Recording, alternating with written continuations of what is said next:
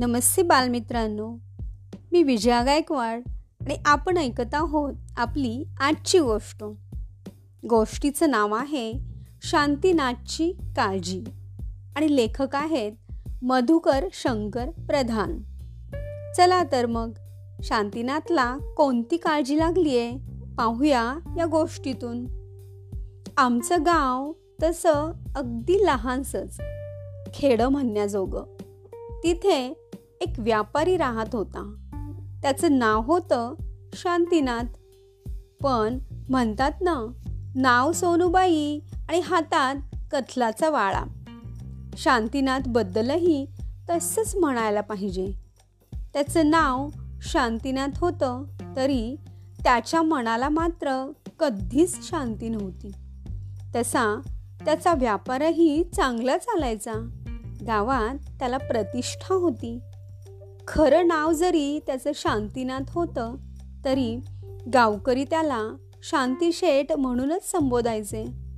तर असा हा शांतीनाथ उर्फ शांतीशेठ सर्वांना सुखी वाटत असला तरी सदैव चिंतामग्नच दिसायचा. नेहमी टाकलेल्या चेहऱ्यानं दुकानात बसलेला असायचा. त्याच्या अशा स्थितीमुळे त्याची बायकोही काळजी करायची.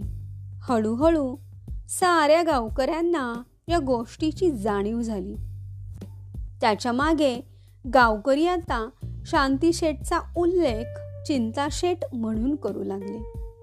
एकदा गावात एक साधू पुरुष आले. ते गावात वेशीलगतच्या देवळात बसून प्रवचन द्यायचे. उरलेल्या वेळी गावकरी त्यांच्या दर्शनास जाऊ लागले. आपलं दुःख त्या साधू पुरुषांमुळं दूर झाल्याचंही सांगू लागले. त्यातल्याच दोन चार जणांनी शांतीशेठला त्या सत्पुरुषांचं दर्शन घेऊन येण्याचं सुचवलं. सुरुवाती सुरुवातीला शांतीशेठनी त्यांच्या म्हणण्याकडे फारसं लक्ष दिलं नाही. पण पुढे फारच आग्रह होऊ लागल्यामुळे एकदा तो त्या सत्पुरुषांच्या दर्शनाला गेला. मंदिरासमोर भली थोरली रांग होती. सारेच त्या सत्पुरुषांच्या दर्शनासाठी ताटकळत उभे होते. शांतीशेठ पण त्यात जाऊन उभा राहिला. रांग हळूहळू पुढे सरकत होती. शेवटी बराच वेळ रांगेत उभ्या राहिलेल्या शांतीशेठला त्या साधू पुरुषांच्या दर्शनाचा लाभ मिळाला. सर्वांसारखंच त्यानंही सत्पुरुषांच्या पायावर लोटांगण घातलं आणि सांगू लागला महाराज मला सदैव कसली ना कसली काळजी वाटत राहते. घरात असलो की वाटतं घर कोसळून पडलं तर? रस्त्यावरून जात असलो की वाटतं अपघात झाला तर? दुकानात बसलो तर आज व्यापार नीट झाला नाही तर? कदाचित कोणी दुकानाचं कुलूप तोडून चोरीच केली तर? महाराज मला सर्वांपासून चिंतामुक्ती पाहिजे. मला योग्य तो सल्ला द्या आणि काहीतरी मार्ग दाखवा.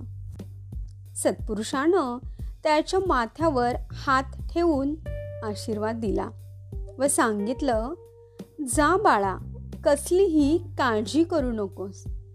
मी ही अंगठी देतोय ती उजव्या हाताच्या मधल्या बोटात घाल आणि रोज सकाळी पहाटे उठून अंघोळ कर.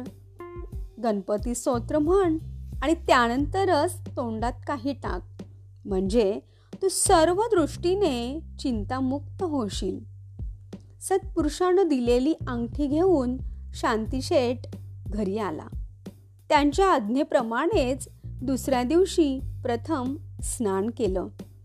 उजव्या हाताच्या मधल्या बोठात अंगठी घातली आणि गणपती स्तोत्र म्हटल्यानंतरच रोजच्या कामाला लागला.